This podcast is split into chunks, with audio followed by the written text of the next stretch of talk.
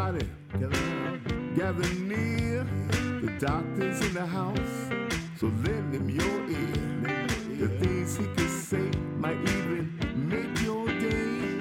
He might even help your pain go away. The doctor is in the house. Oh, yeah. The doctor is in the house. Ready to rock and roll.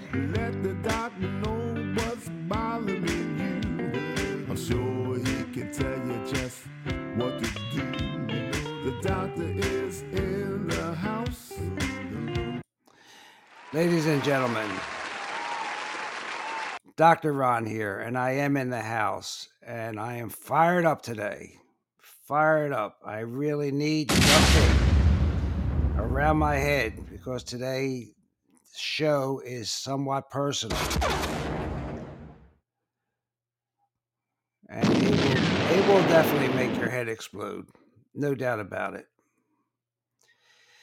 So, ladies and gentlemen, those of you who have been faithful listeners, you know for the for the last five weeks or so, I have been bringing you programs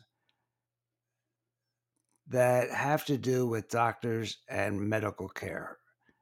Like June 7th, are doctors keeping us healthy?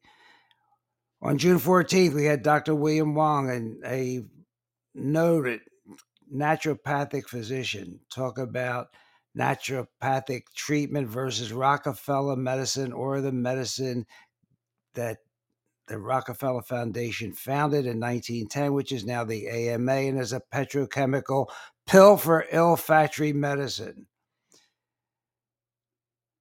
On June 21st, we talked about how to interpret your lab, lab test. Is normal really normal, or would you rather be optimal?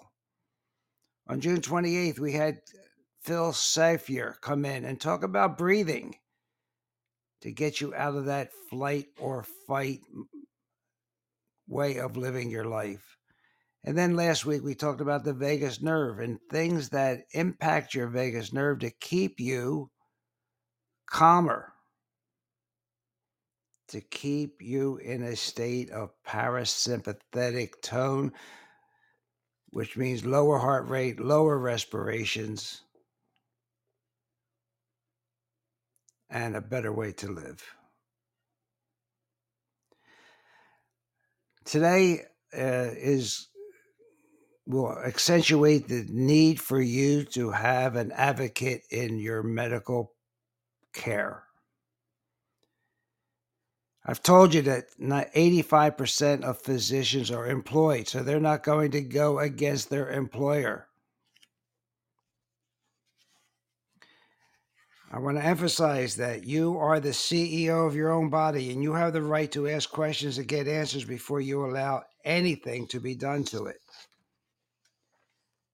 Doctors are employed, they are there to follow the money. And if you are hospitalized, you are immediately at risk for a medical error. Immediately at risk for a medical error. And this is what's happening uh, to uh, a friend of ours.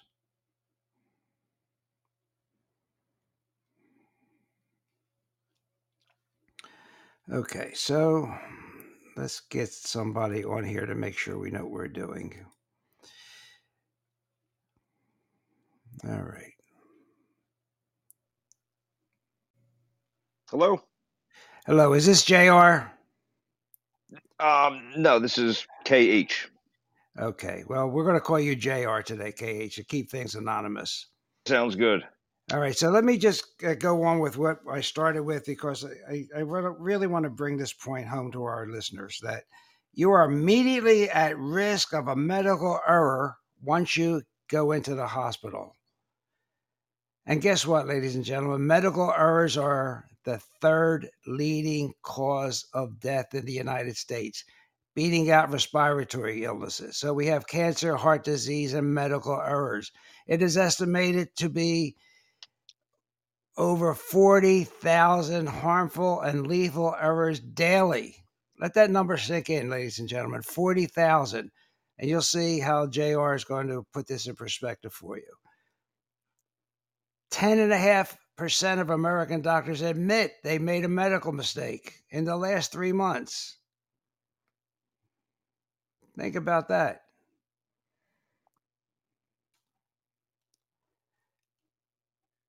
There are 12,000 unnecessary surgeries, 7,000 medication errors in hospitals, 20,000 other errors in hospitals, 80,000 infections in hospitals, 106,000 non error negative effect of drugs. In other words, a drug was given and, and you had a side effect and nobody paid attention to it.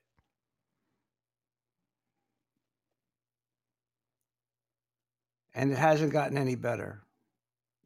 It has not gotten any better. Medical mistakes are more commonplace than they should be, and a death cannot be recorded as a medical error. You know why?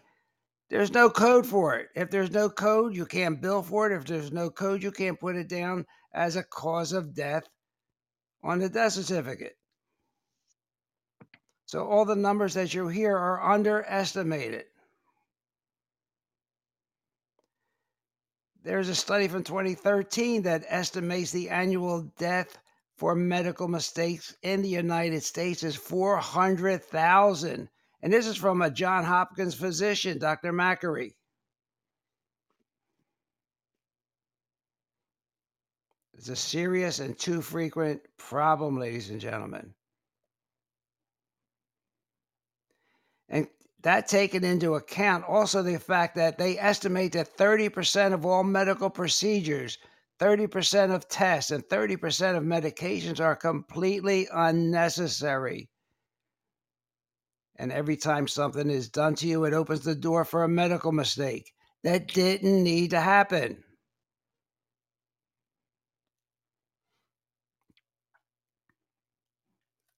I just have to catch my breath, ladies and gentlemen, because this is hitting home. The AMA and all the other alphabet soups have not been protecting us. We've become a drug addicted nation. Medical schools are forced to comply with standards set by the AMA, which is controlled by the big pharmaceutical companies. The AMA also owns all the codes, so they make money off of that. You know, there's 14 prescriptions per American in the United States yearly. 14 drugs are prescribed for each and every American. Compare that to how many Big Macs an American eats per year. It's just two per, per American. But 14 prescription drugs are prescribed for American citizens. So there's all kinds of books being written and and and getting censored, like Doctors of Death. That's the Rockefeller allopathic medicine model, a pill for every ill. The drugs, the prescribed drugs, have more side effects than the ones you can buy on the street.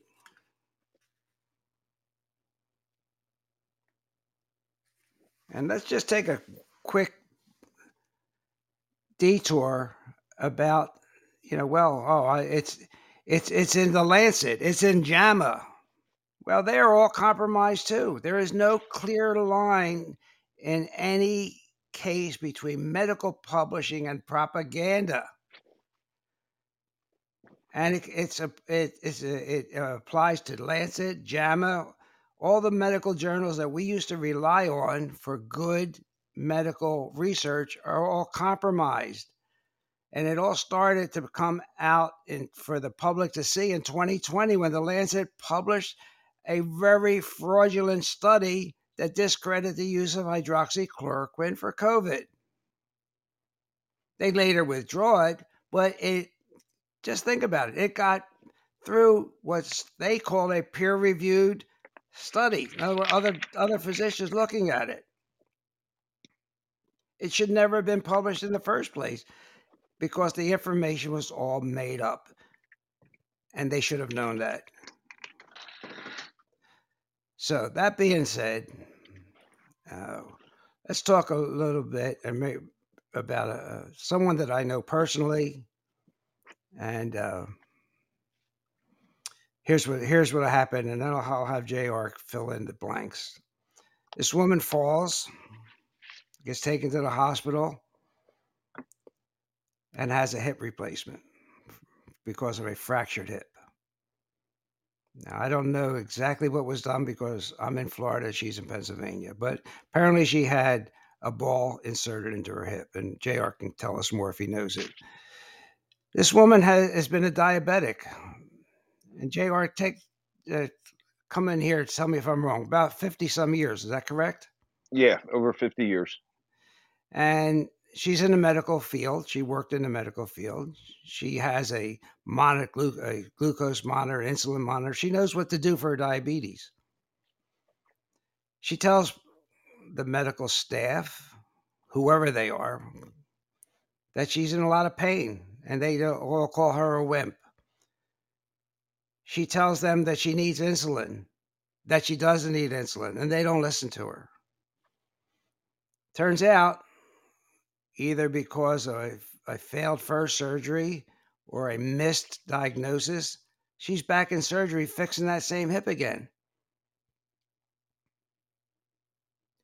She comes out of surgery, and all the time she's being cared for by so-called team of nurses and hospitalists.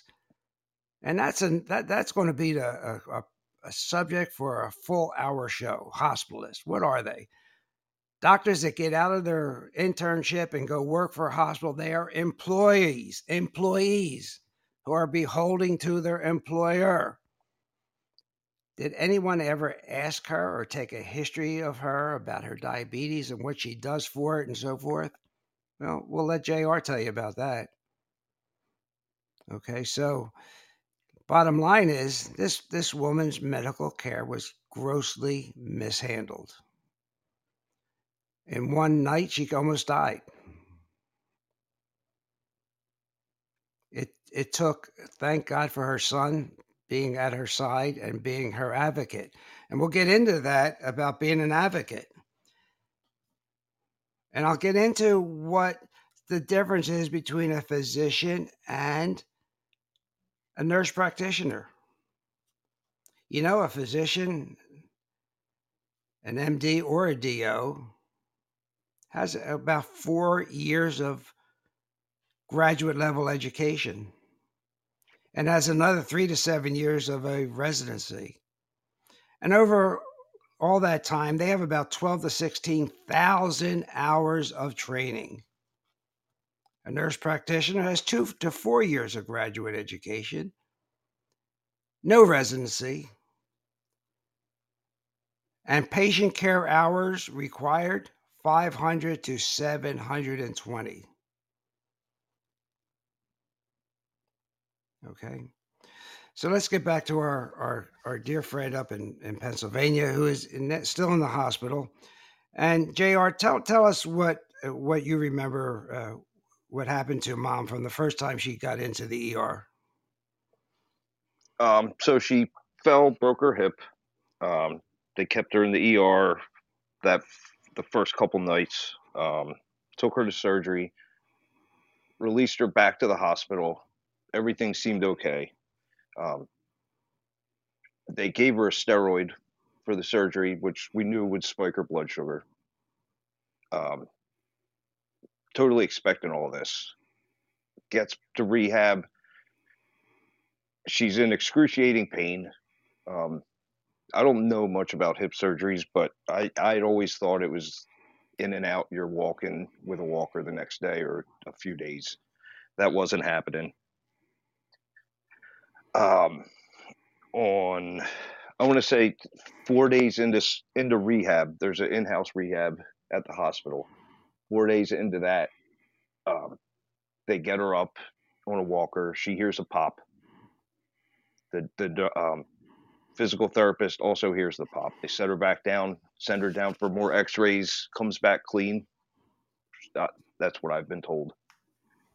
Um, she still can't walk. Still, she's taken zero steps the whole time. Um, I want to say seven days into rehab. At this point, she's been in the hospital for 10 days. Seven days into rehab, Uh, she gets dizzy, passes out. They lay her on the bed, send her down for a CAT scan on her brain. And while they're while she's back in the ER, they re X-ray the hip, and it's broken again. All right, let's just stop there, uh, Jr. And during this time, was she seen by any physicians? There was, I the thing that happens now is visiting hours are ten to seven, or I'm sorry, eleven to seven. So I I couldn't tell you what physicians went in there because they all come so early in the morning. I know um, an endocrinologist came. I want to say day two after surgery, roughly. Um, and that's But- that's the only time an endocrinologist has came in to see her. Okay, so maybe a hospitalist, uh, the the employed doctor by the hospital, maybe was seeing her. Uh, but were her sugars uh, reasonable? Uh, right after surgery, no, they were up in the high threes.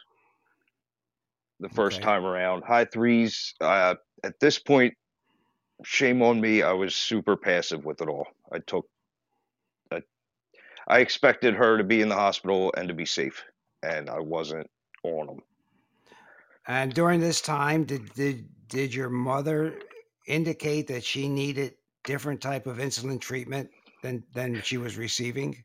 Yes, yeah, she, she wasn't happy with the way they were administering insulin from day one. And, And- with over over fifty years of doing it herself, uh, that should count for something, shouldn't it? Absolutely. Yeah, I've never I've never had to give her sugar tabs. You know, I lived with her when I was younger. Um never an emergency injection. She had it on lock for as long as I can remember. Okay. So she, they find for somehow all of a sudden out of nowhere they find that a refracture or something wrong with the hip that requires another surgery. Is that right? Yes. Okay. And she, did she had that surgery? Correct. Yes, she did. Okay. Now she comes out of the surgery, and this is when I got involved a little bit. Uh, she texted me and said my blood sugar is 90 and they just gave me insulin and I'm afraid I'm going to die tonight. Are you familiar with that? Yes. Okay, what happened? And she texted me or called me as well. And uh let me get my book out. Um she told me the same thing. They're trying to kill me. Uh, terrified. Right, because she and- knows what happens to her body when her sugar drops. Yeah, yeah, it ended up going down to 40 that night. Ladies and Um, gentlemen, let, let me stop JR a second because a 40 is in the coma range. That's called a hypoglycemic shock. When your your brain needs a lot of sugar to, to operate. And when it goes down into that range, you become unconscious. Your muscles don't work. You can't move your fingers, your arms. You're almost catatonic. You can't even squeeze a button for a nurse. That's how serious this is. Okay, so I'm sorry, JR. So what happens next? So she went down to 40, um, did manage to get a nurse. They gave her uh, sucralose tabs and ended up getting it back up to a somewhat stable range. Um, this was this was at six o'clock at night. The next morning, um, the same thing that you know they're they're not checking, they're not handling her insulin. Everything's on a book. You know, everything they have a certain way to give her insulin and they stick to it. And whether her blood sugar is 400 or 90, if that if that chart says give her insulin at nine o'clock, they give her insulin at nine o'clock. There's like no there's no personalization. It's what they say and they do it and that's it. In other words, they didn't know what they were doing. I'll just I'll just say that. So I another time, uh, your mother texted me. Her sugar was three hundred and some. I don't remember the exact number. And they were bringing in her dinner, and giving her 15 units of insulin. And she said, What's this for? Are you familiar with that when that happened to your mother? Yeah, that happened just about every day. Wow. Yeah, Wow. there her sugar would be high. They'd be giving her food. Yeah. You know, you you have if we're giving you insulin, you have to have food in front of you. Yeah. which Even makes though no her sense. yeah, even though her sugar is astronomically high.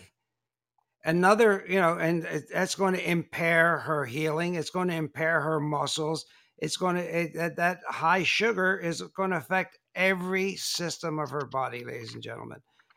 Because when the sugar goes too high, you can you can go into uh, that type of coma, and you have too much acid in your system. So whether it's too high or too low, as a patient, you are at a tremendous disadvantage and you're not going to heal right. You're not going to think right. And you're not going to be able to do what's necessary to rehab that whatever whatever you're in for. So what else can you add from there, uh, Jr. Um, no, you nailed it. You can't. You your function, your brain stops working. You know when when sugars are up and down. Did, It's- did your mom get depressed? Absolutely terrified, depressed. Um, Did, did she want to die? Yep. Did she think she was going to die? hmm Did she think the hospital was killing her? Yes. Ladies and gentlemen, how would you like to be in the hospital in that frame of mind? Broken hip, diabetes, not knowing uh, if you're going to be living the next day, people yelling at you to to rehab and you, your your muscles aren't responding. Bad enough that the the hip was was uh, was mistreated probably from the beginning, but then after they got it uh, they after the second surgery, whatever was done, a band or whatever, uh, muscles can't operate. She can't. She can't do what she could have done if her sugars were within a range that she's been keeping for years. Right. Right. So doctors don't always know best, ladies and gentlemen. That's the point of this whole program. This is a personal. This this affected me more than I, any other program because I know this this woman. Okay, I know her son. Okay, if it wasn't that he got did start to get very proactive, God knows what was would be happening right now. So, what's the take home message for you? For if God forbid, if you or your loved one have to go in the hospital, what what would you say, uh, Jr. Be vigilant. Yeah. Be follow everything they do. And I would add that if you don't have a son like JR, it's important that you have a personal advocate. That advocate has to ask questions and take notes. For every medication that that person receives in the hospital, you should ask a question What is this medication? What is it for? What's the dose? Even though they said they checked, that extra step of diligence to make sure your loved one is getting the right treatment. Really important uh, that I that I'm I I've always recommended it, but now more than ever, you must have an advocate. And would you tell your friends about that also, uh, Jr. Yeah, yeah. Um, I think most people assume the hospital is a safe place, and the doctors, hospitalists have the the best interest at mind. But I, don't- I don't know what. That's not the case, whether it's by design or not. It's yeah. See, uh, this pill for an ill treat uh, uh, paradigm that doctors are trained for is now outdated. We need a new training of physicians, and this is another program we'll have because 80% of the, the boards uh, of medical schools are pharmaceutical, past or present uh, people that worked in the pharmaceutical injury in industry the pharmaceutical industry gets away with absolute murder, making billions and billions of dollars.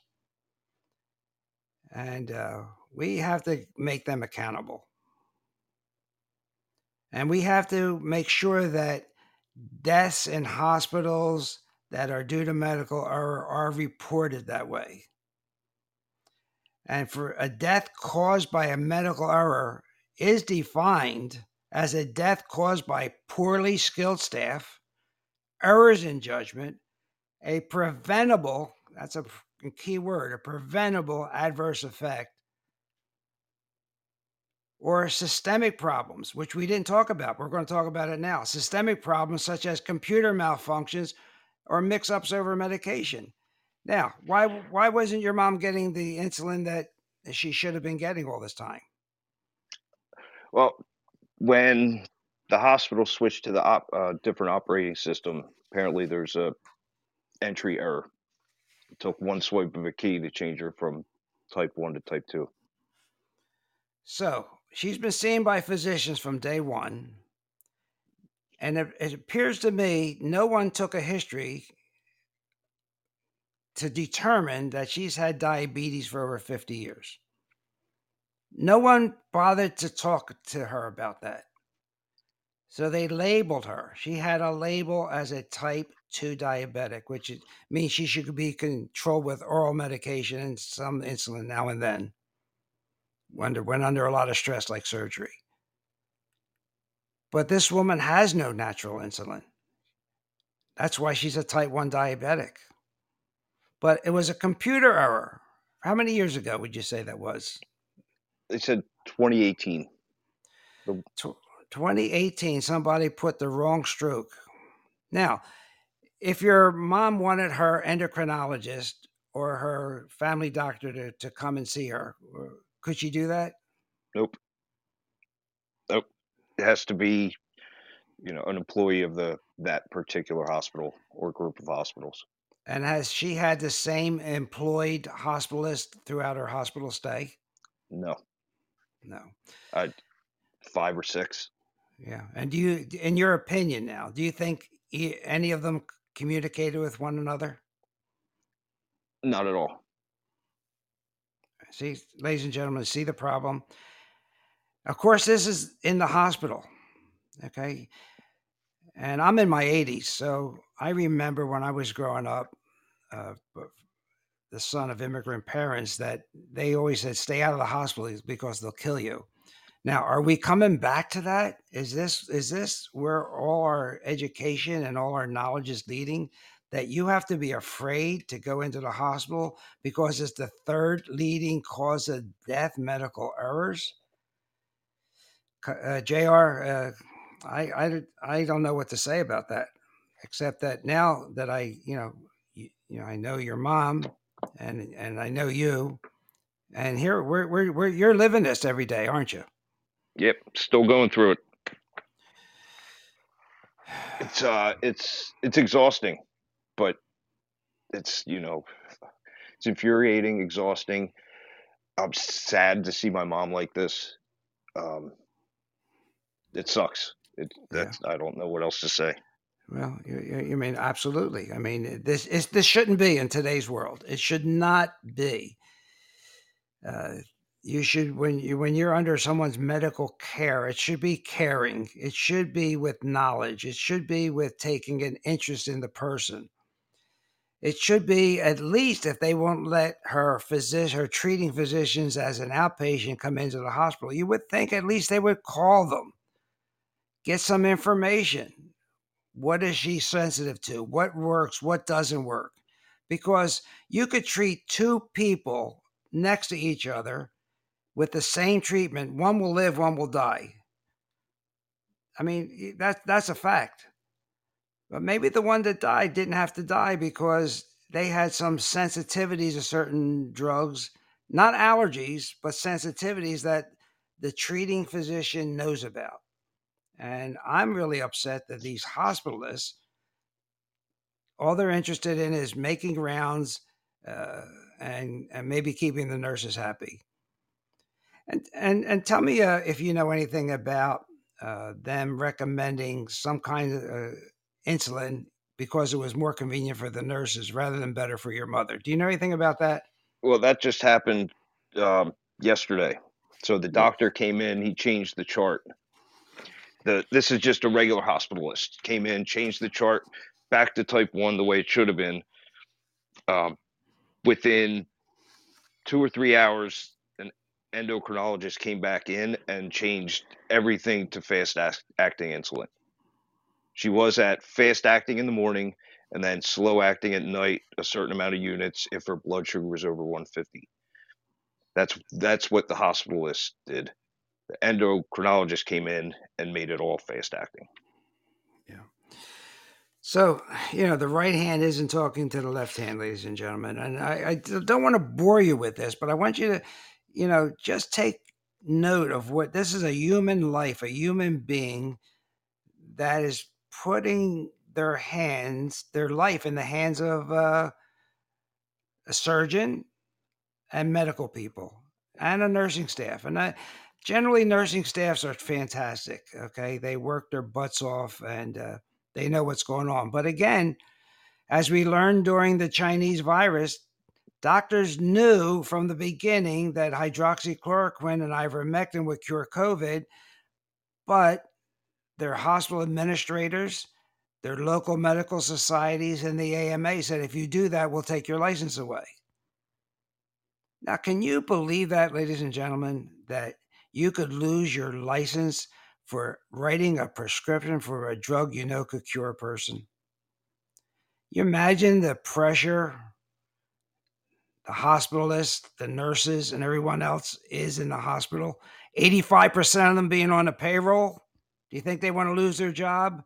But they don't have the cojones to step up for the patient. That's my point. I've been talking about this for two years stick to your oath, do no harm. And if everybody does the right thing, they can't fire all of you. So please be the CEO. Do not be afraid to ask questions. Ask your doctor if, if you're going to have a test, is it really necessary? You know, 30% of medical procedures are not necessary and it could put you at a risk. Don't be afraid to ask. There's a study from 2013 from the Mayo Clinic that revealed between 40 and 78% of medical testing treatments and procedures are of no benefit and could actually cause you harm. Don't be afraid to ask. And for the time being, my opinion, avoid hospitalizations unless it's absolutely necessary. One in 25 people in the, in the United States contract some form of infection in a hospital. 205 Americans die from hospital acquired infections each and every day. you have to do your due diligence before anything is being done to you. And I cannot emphasize enough you need a health care advocate, especially when you're hospitalized, because then you're at an increased risk for medical errors and no regard for personalization of your care.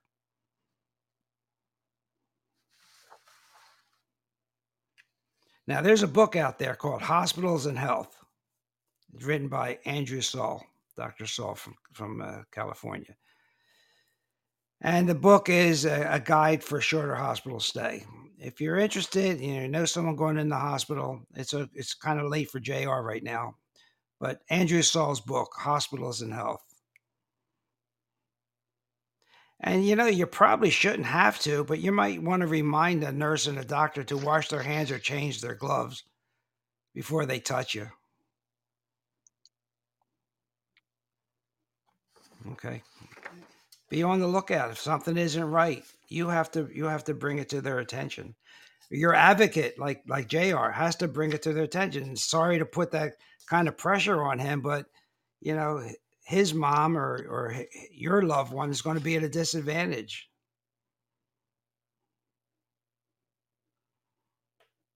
You know intelligence is one thing. Intelligence is knowing that a tomato is a fruit. But it takes wisdom to know you don't put that tomato in a fruit salad. So there, these young guys have a lot of uh, education, a lot of petrochemical education, but a lot of them don't have the wisdom yet. They haven't made enough mistakes. Sorry to say. So we, you know, we have to insist that you, the phys- treating physicians, see your loved one as a person, not just as a fractured hip or not just as a diabetic, you know, not just as a, a heart patient, not as just as a lung patient. See the patient as a person. Okay. So here we have a woman, diabetic for over 50 some years, breaks her hip, apparently has it broken again, but but not from a fall, or was it broken again? Okay, we need Inspector Clouseau to, to, figure that one out. Was it missed? Was it broken during therapy? Was the wrong prosthetic uh, implanted in her hip? And to top it all off, she has diabetic she complications. She has her blood sugars from range from a low of 40, I think uh, JR said, to the high 300s, maybe even 400. I don't know.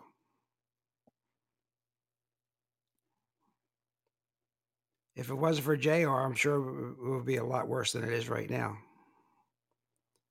So since since the uh, endocrinologist came in, do you think your mother's doing better? Uh, I spoke to her this morning. She seems better, a little more optimistic.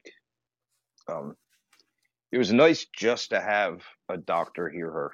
I know that that meant a lot Okay. because Well, nobody was listening.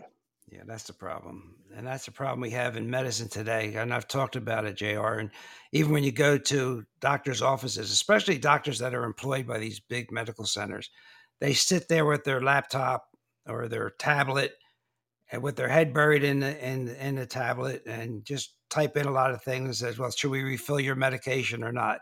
And they're asking the patient, Do you want your medicine refilled? Well, damn, aren't you going to examine me first? So uh, we we have a problem, and I, I wanted our listeners to hear from you. Uh, and there's another book out there, ladies and gentlemen. It's called Death by Modern Medicine. It's by Dr. Carolyn Dean.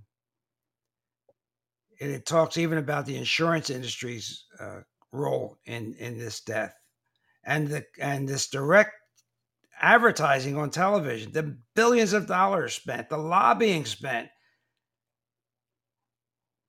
by these companies. So instead of having a health industry that I signed on to uh, in 1965 when I got out of my residency, we have a sickness sickness industry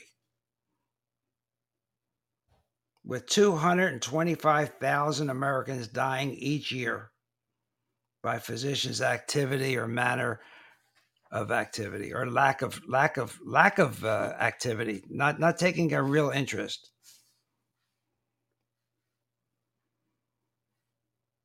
So, anything else we, we want to add in here? I, I know I, I was I got over you a couple times. Anything else you would like to add so that this our listeners can just just hear it from you? Um, it really seems like like they do this on purpose. It really does. Just being here, and I've reached out, um, reached out to lawyers just to see what kind of change could be made. Um, nobody wants to take it unless it's a a death or a permanent injury. Wow. you know what it comes down to it seems like the law protects them so much there's no accountability uh, it's just passing the buck from one person to the next Wow. All right. So I'm going to invite over the next couple of weeks uh, uh, Dr. Negri on. He's the one that wrote a great book on a century of naturopathic care.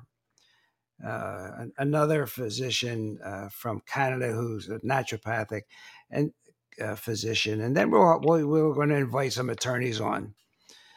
And maybe it's time that we uh, form some advocacy groups for hospitalized patients because they're the ones we can identify quicker than those that are uh, hurt outside. So maybe, uh, Jr. We we'll have you on when I uh, line up a couple of uh, attorneys uh, that that that could contribute to this this problem because uh, that that that that that's sad to hear. And I figure that if you don't have loss of income and and you you're not working, that attorneys don't, don't they don't see uh, a big payoff at the end. They're not too interested. Yeah. That, and that's what you found, I guess. Yep. It's all about the money, ladies and gentlemen. It's, it's getting less and less about the average citizen. You and I, people like JR and his mom. Uh, it's all about the money, even with the experimental. And, and that's really a key word in these COVID injections. They are experimental. Somehow the pharmaceutical companies have uh, got them into infants that don't even get COVID, don't die from COVID. So that's what we're up against.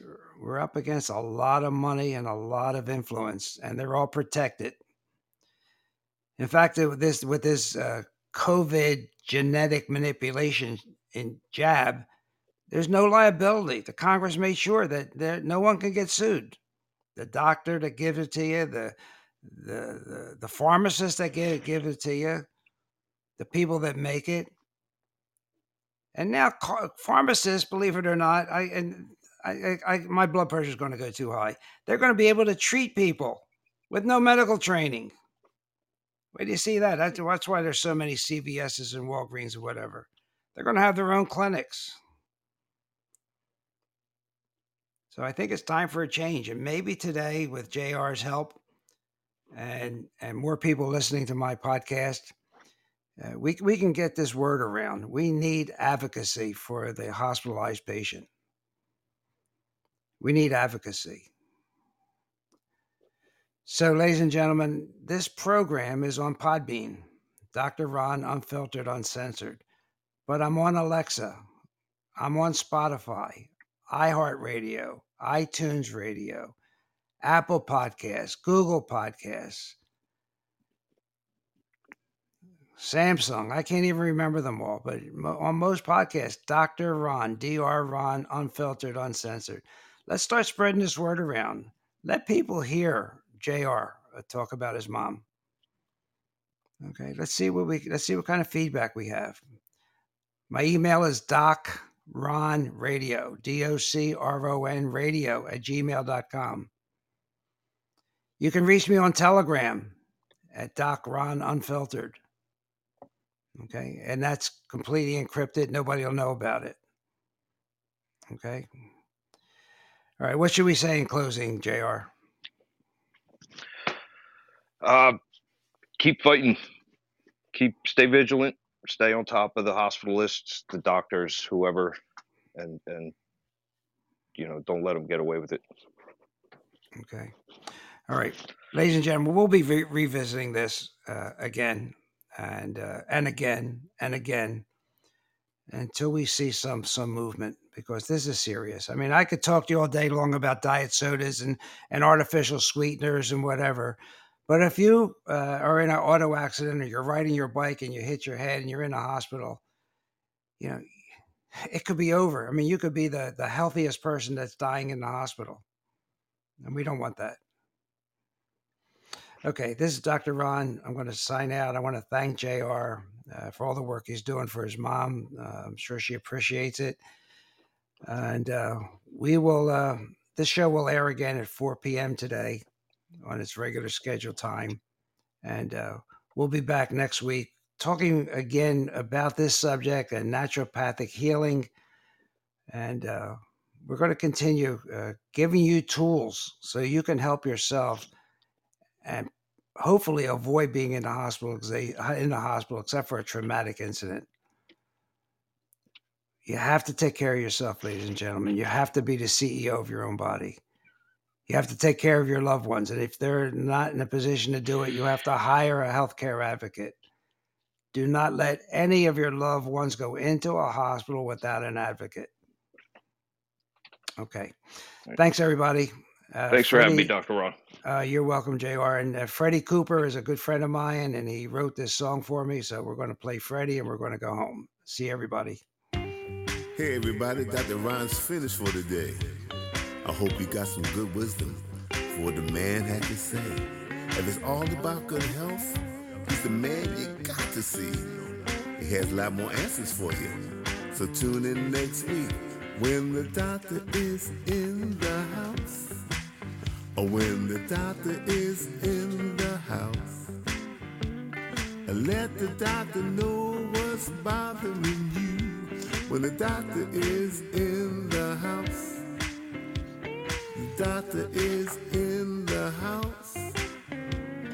The Doctor is in the house. Let the doctor know what's bothering sure he can tell you just what to do. The doctor is in the house. The doctor is in the house. Let the doctor know what's bothering you when the doctor is in the house. So if you have a pain, call the doctor. If you have a strain, call the doctor. And let the doctor know what's bothering you oh, when the doctor is in the house. The doctor is in the house. See you next week.